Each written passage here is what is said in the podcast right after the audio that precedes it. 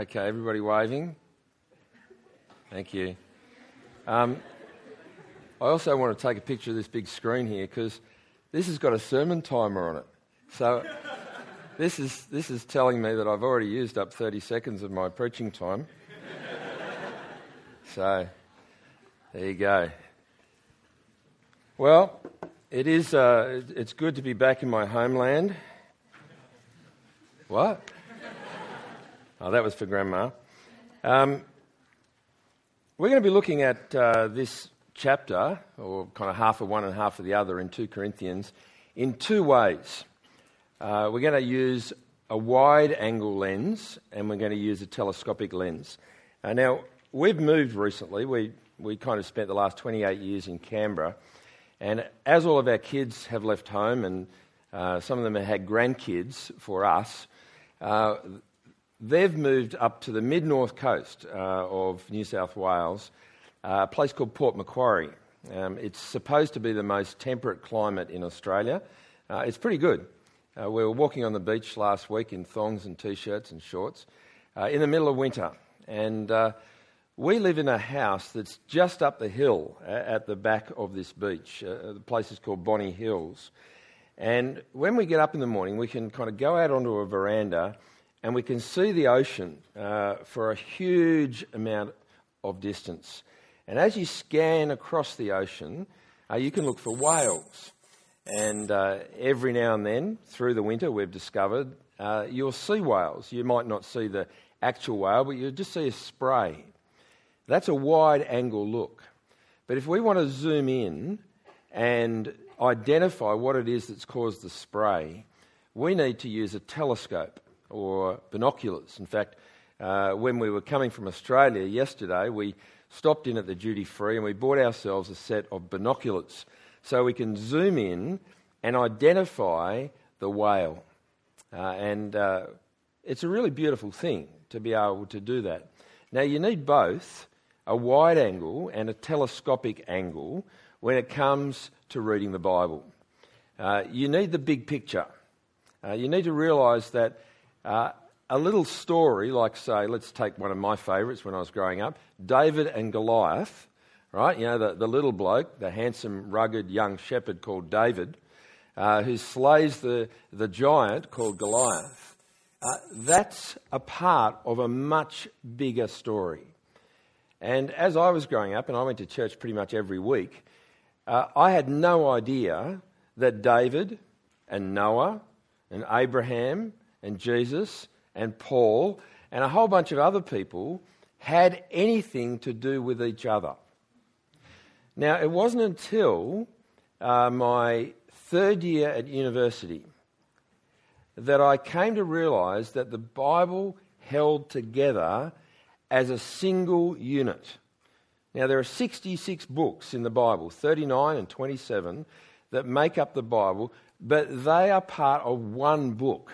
Not just because it's bound uh, in, in, one uh, binding, not because the word Bible actually means book, but because there is one overarching story from God. History is literally His story.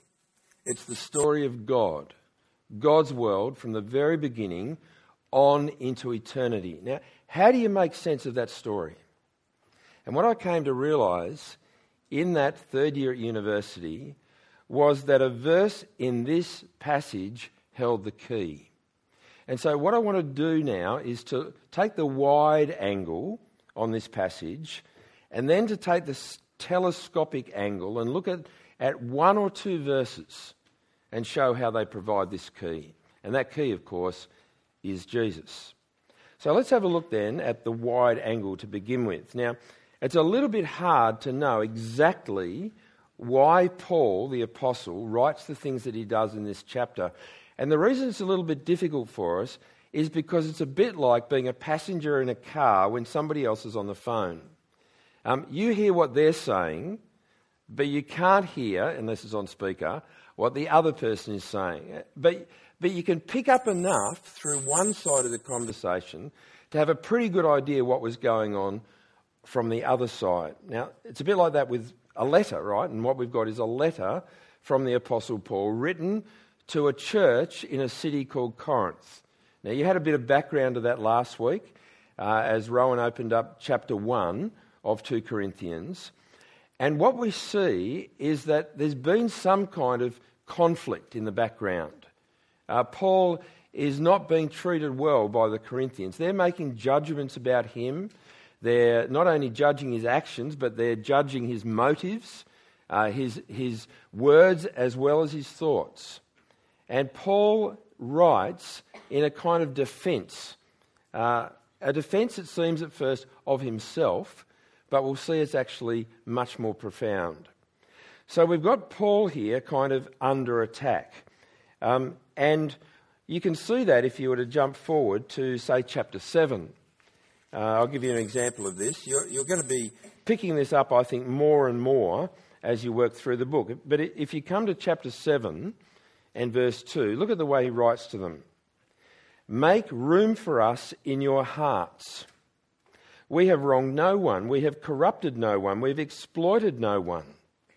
Make room for us in your hearts. Now, that's a that's a heavy thing for him to be saying because it implies that they've turned their back against him. It implies that they no longer give special place to the Apostle Paul.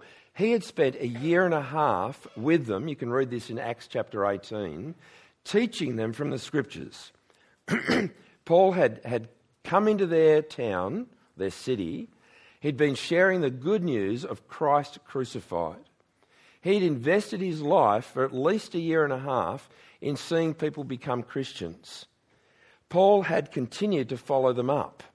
And so we've got another letter, haven't we? 1 Corinthians, where he wrote to them because he was keen that they stay the course, that they actually hang on to the gospel, that they're not distracted by other things, that they live it out in their lives.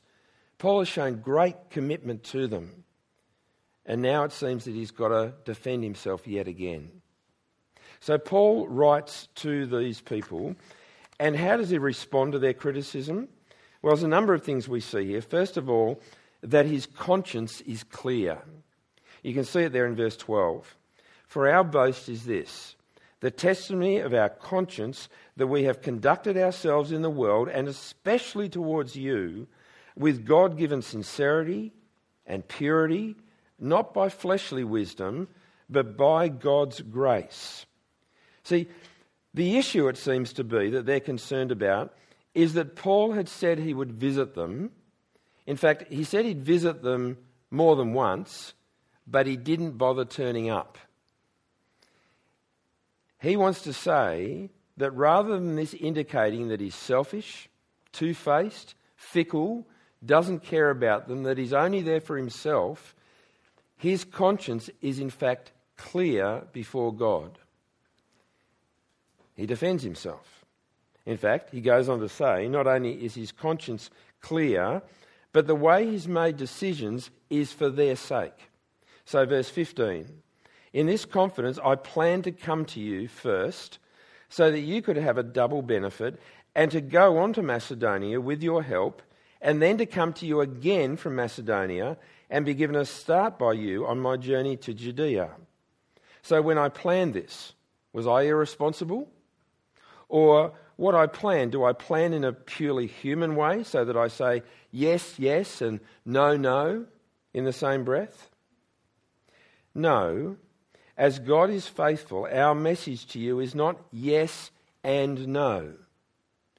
They might believe that He's not concerned for them, that He's disinterested in them, that He just says what's going to kind of keep the peace and make them happy, and He doesn't intend to do anything about it. But that's not the case. He argues that he has their interests at heart. He wanted to go to them. That was genuine. He wanted to go to them twice. That was the truth. But he had made plans not to. Why? Come down to verse 23. He says, I call on God as my witness against me, he says. I call on God as a witness against me. It was to spare you that I did not come to Corinth.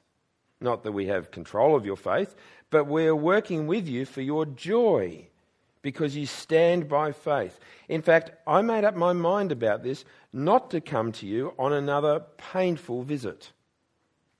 He intended to go, he was going to go twice, but he's changed his mind. Why?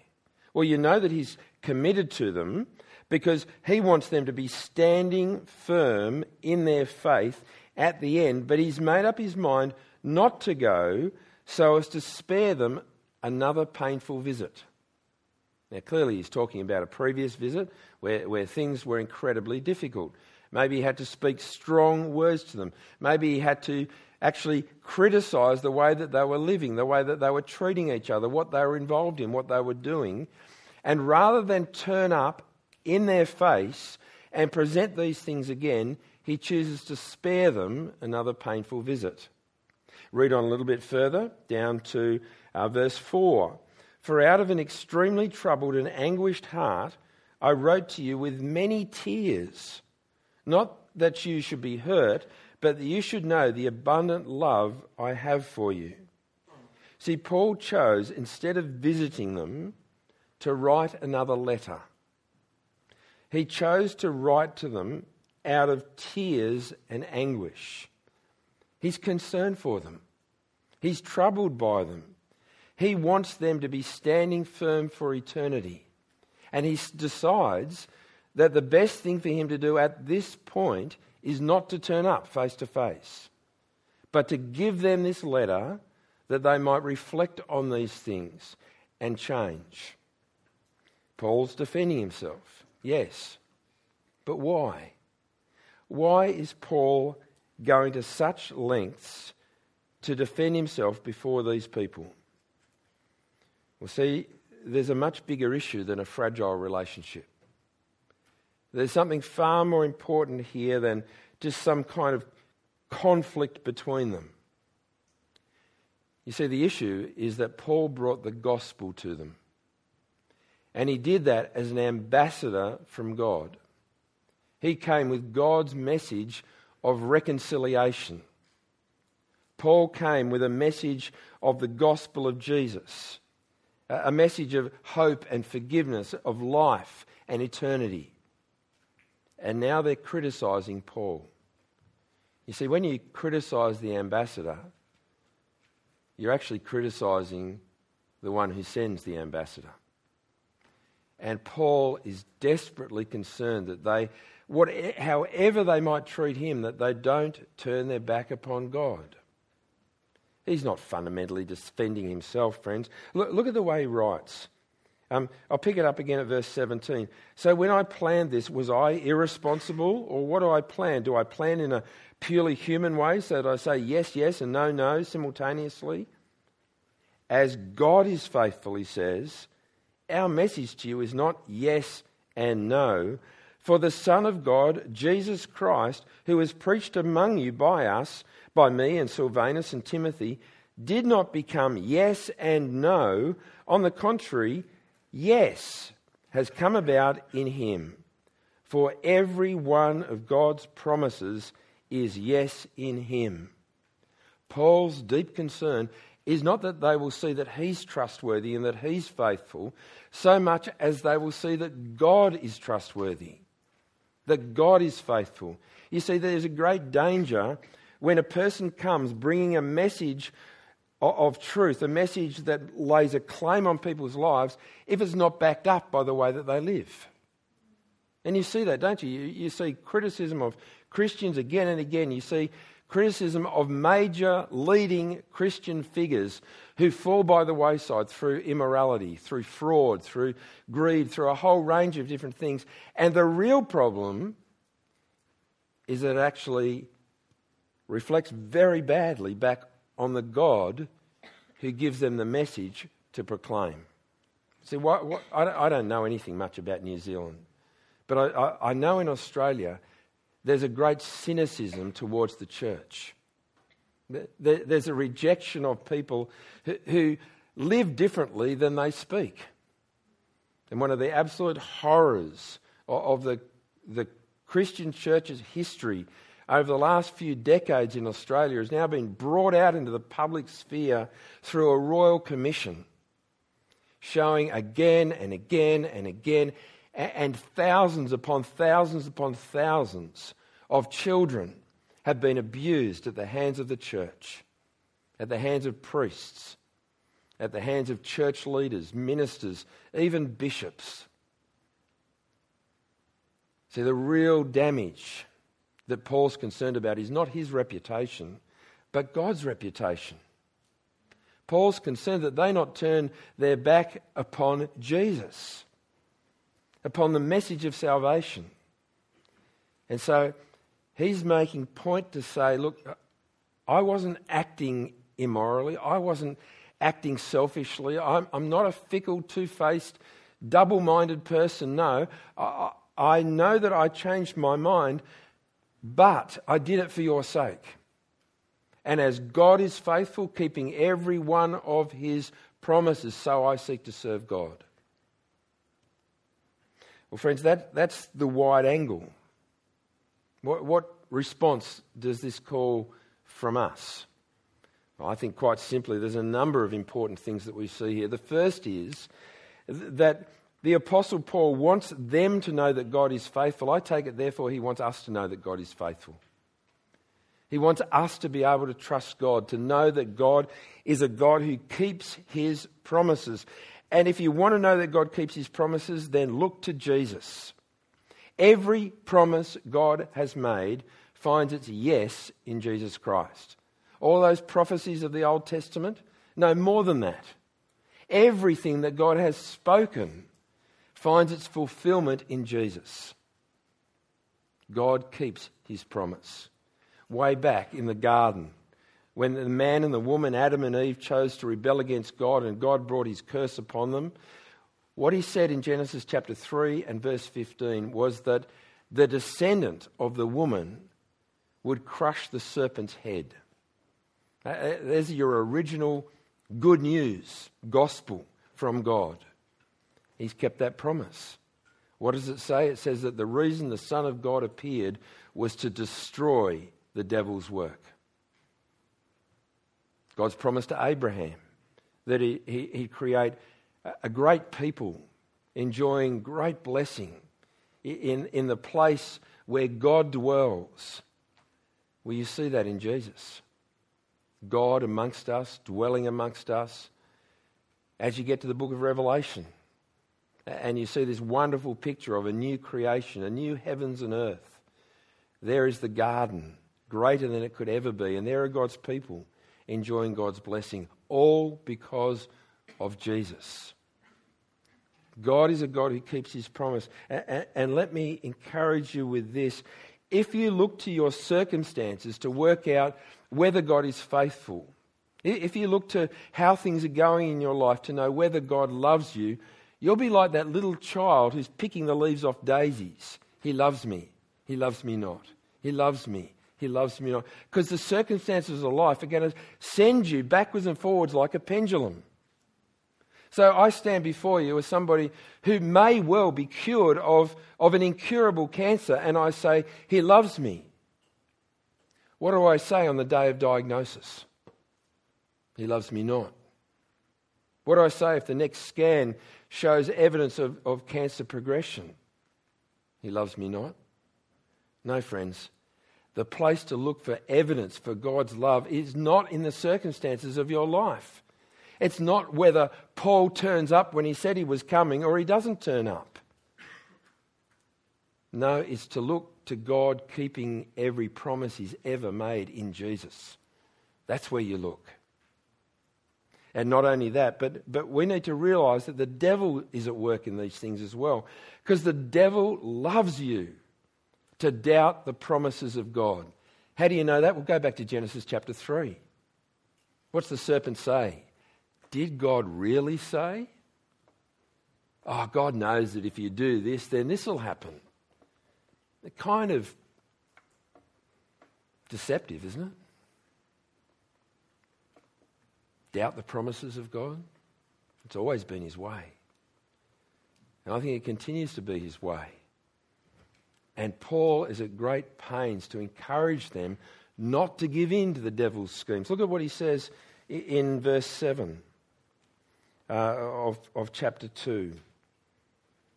Have I got the right verse? I can't see it on my page.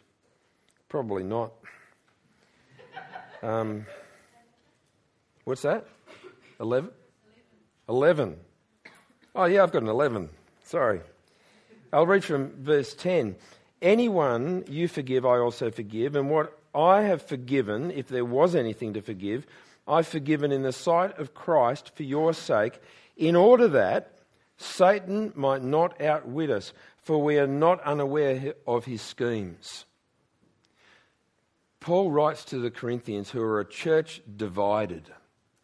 They, they, they, had conflict like you wouldn't believe. You've looked as a church, some of you might not have been around, I understand, back at 1 Corinthians.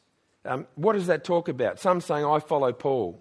Others say, I follow Cephas. Others say, I follow uh, Apollos. Some super spiros say, oh, I just follow Jesus. And they say that to divide from those who just follow Apollos or those who follow Paul. They're divided conflict. The devil goes, Yep, that's good.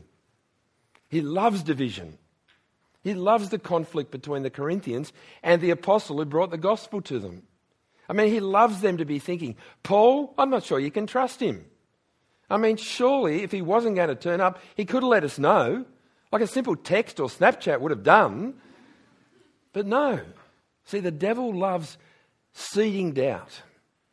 He, he, he loves causing us to think, well, maybe God doesn't love me. Don't look at your circumstances. Look at the cross. Look at the resurrection. Look at God keeping every promise he's ever made. Notice also that Paul, for all of the, the horrors of this church in Corinth, has never given up on them. I mean, he brought the gospel to them in the first place, and he continues to care deeply about them, such that in verse 4, he says that I wrote to you even with tears and anguish out of a troubled heart.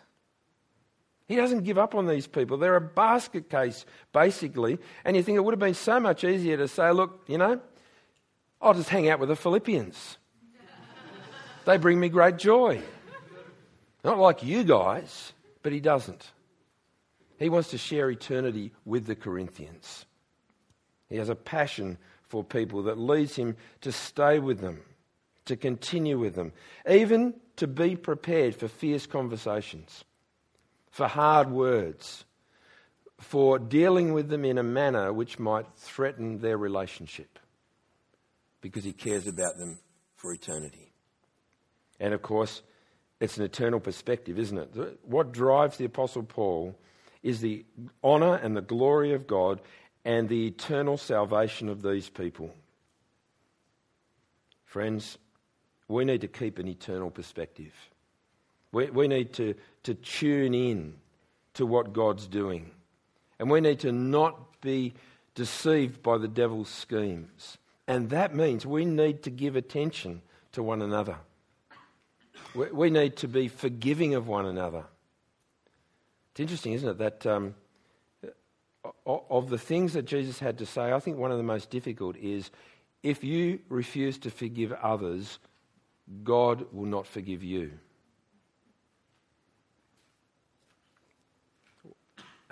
That's a hard teaching, isn't it? But it's so important. So important. Because we display the reality of our forgiveness by God in a willingness to forgive those who have wronged us. And so Paul reminds them. And so Paul encourages their forgiveness. I've skipped over that bit, but he, he, encourages them to forgive a guy that was a troublemaker in their midst. Forgiveness is so important. And I, I wonder, like, I think one of the things about, about growing old, right, and I'm going to do that sometime, is that we get harder and harder in our attitudes. And I've seen it in people uh, older than me, just seem to find it more and more difficult to forgive, not easier. We don't, we don't soften as we, as we go on through life. So often we harden. And it's a great danger. So I want to say to you now if there are people that you can identify, just thinking right now, that you have not forgiven, If there are people that you think, if they were sitting in church, I'd go and sit somewhere else. If there's a conflict that's unresolved, please ask God to help you to deal with that. Now, it may not be possible to reconcile. Uh, and the scriptures tell us to be at peace with all people, so long as it depends upon you. You might not be able to achieve peace, reconciliation, but what you can do is have a heart that is willing to forgive. And you might need to ask God to, to shape and mould your heart to be able to do that. Um, I know that people can, can cause incredible harm to others. I, uh, I have a book at home called Forgiving Hitler. Somebody who'd come to Christ needing to learn to forgive a monster like Adolf Hitler. But see, that's what the gospel does. That's what the work of God's Spirit can pull off. Why don't you pray that God will help you? Well, friends, we've been looking at the wide angle. How about now we, we zoom in, we pull out the telescope, and we look closely at, at a couple of verses that show us our promise keeping God. First of those is in uh, chapter 2 and verse 20. For every one of God's promises is yes in Him. Every one of God's promises is yes in Him. See, God has kept all His promises in His Son Jesus. Everything. The whole Old Testament leading to Jesus. Uh, other verses say the same thing. Uh, Jesus says that he hasn't, he, he hasn't come to do away with the, the law and the prophets, but to fulfill them in, in Matthew chapter 5. Hebrews chapters 1 and 2 says that in the past God spoke uh, to our forefathers in, in many and various ways through the prophets, but in these last days He's spoken by His Son, who is the complete, perfect image of God, the, the full expression of God. Jesus, after he'd been raised from the dead, he's, he's walking down the road to Emmaus with, with two of his, of his followers. They don't recognize him immediately and he opens up the Old Testament scriptures to them and he shows them how they point to Jesus, to himself. And then a little later, he points out how the law, the prophets, and the Psalms, how they say that the Son of Man, that he must suffer and be killed and rise from the dead. So all the promises of God find their yes in Jesus. And, and that has big implications. Let me show you some of them. One of the implications is if, if I was to preach a sermon uh, just mentioning the Old Testament and no reference to Jesus, with Jewish people and Muslim people who recognize those scriptures and they're saying, Good message, well done, then every likelihood is I've not got it right. I've left people hanging. I've not shown how it all points towards Jesus. It's a little bit like watching um, a, a, long series of TV shows uh, and being content to not watch the last episode. You think, how could you possibly do that? Well, I was forced to. Uh, we used to have this thing called Foxtel, uh, and we watched every episode we thought of Newsroom until Foxtel put it on a different station, and we didn't have that station. So for two years, I didn't know how the whole series finished. If I got up and told you what Newsroom was about, I wouldn't have got it right. I would have got it wrong. And then one day, two years later, I'm sitting in a friend's lounge room and I see the box set, all volumes of Newsroom. And so I say, Can we watch the last episode? He says, Hey, we've got time. Why don't we watch the second last and the last episode to put it back in context? And when you're a Bible reader, friends, context is very important. Okay? and it all made sense. I now understood that magnificent scene in the start of the first episode. It now all made sense. And friends, you cannot understand the Bible without Jesus. You just can't. Because God's been pointing to Jesus the whole time. And everything that's come since him flows from him. You won't make sense of it without Jesus. Just about every major heresy or sect related to Christianity that gets it wrong gets it wrong because they fail to see that every promise God has made has been declared to be yes in Jesus. It's also got massive implications for our lives because if Jesus is the centre of his story, history, God's history, then Jesus ought to be at the very centre of our lives. And if Jesus is not at the centre of your life, if you're dipping in and kind of exploring what this Christian thing is all about, if you're wondering what the key really is, then get along to explaining Christianity because it talks about Jesus. Jesus is the key to the Christian faith, He's the key to your life. Do you know that, that God made you for a purpose? You know what that purpose is? It's the same for every one of us. We were made for Jesus. We were made for Jesus. To have a relationship with Jesus as, as the boss of our life, because he's the boss of the universe. He may as well be in control of our lives. And, and when he becomes in control of our life, then we get brought back into the people that we were created to be. And we can put our trust in him because not only is he the, the, the, ruler of the universe, he's, he's the one who came as a human being and sacrificed his life for us for the forgiveness of our sins. So you can have a relationship with God that will last for eternity because of Jesus. Is Jesus central for you? The second thing that we see here, uh, um, again, talking about God's faithfulness, come down to verse 22. Uh, he says there, uh, I'll, read, I'll read on from, from 20. For every one of God's promises is yes in him. Therefore, the Amen, it's an Aramaic word, just means truly, is also through him for God's glory through us. Now, the one who confirms us with you in Christ and has anointed us is God. He has also sealed us and given us the Spirit as a down payment in our hearts. So you want, you, you want to have confidence in eternity that, that God has everything sorted for you? Well, for those who trust in Jesus, God has given you a reason for confidence. Yes, first up, He's kept every promise in Jesus. Second up, He has made a down payment on your future already. He's actually given you His Holy Spirit to dwell in you, that you might have the, the deposit, if you like, the, the, the, the beginnings of, the guarantee of what's to come, because God has given you His Spirit. Now, we've, we've made a number of significant purchases in our life. Uh, probably one of the most significant ones uh, is, to, is to actually start buying the home that we now live in. And in order to be able to buy that home, we had to sign a contract. And within a certain period of time, we had to put down a deposit 10%. Now, we're talking about a home that costs a lot of money. And we had to pay 10% of a lot of money in order to be able to guarantee that we would receive this home.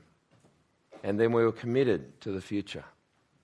Friends, God hasn't given us a lot of money, He's given us even better Himself, His Spirit, dwelling in us as a down payment on heaven, on eternity with God. Are you tempted to doubt God's faithfulness, His trustworthiness? I'd be surprised if you're not.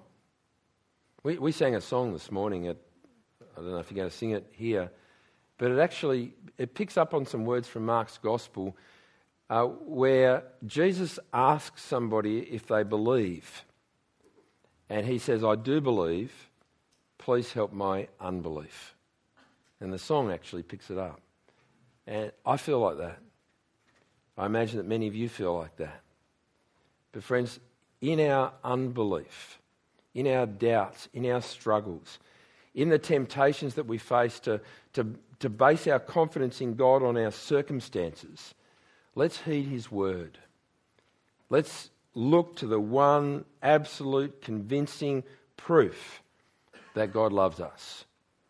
For God demonstrated His love for us in this that while we were still sinners, Christ died for us. that for every promise God has made, He has answered it as yes in Jesus Christ. That the future is so secure that God has sent His only Spirit into our lives as a down payment on our future. Don't look to yourself. Don't look to what's going on around about you. Look to the Word of God. Let's pray. A loving Father, we, we pray that you will help us to look to you. Help us to understand that uh, we're going to be tossed around in this life, that things will go well, things won't go so well, uh, that it'll, be, it'll seem really clear that uh, you're at work, that you're doing good things, and then at times it'll seem like you're just so far away, remote, and uncaring. And in, in the same way that, that they misjudged the Apostle Paul in the church in Corinth, we know that we can misjudge you. And so we pray that you'll point us to the truth again and again and again. And every time we're tempted to doubt you, every time we struggle in unbelief, remind us of your faithfulness in Jesus. And we ask this in his name. Amen.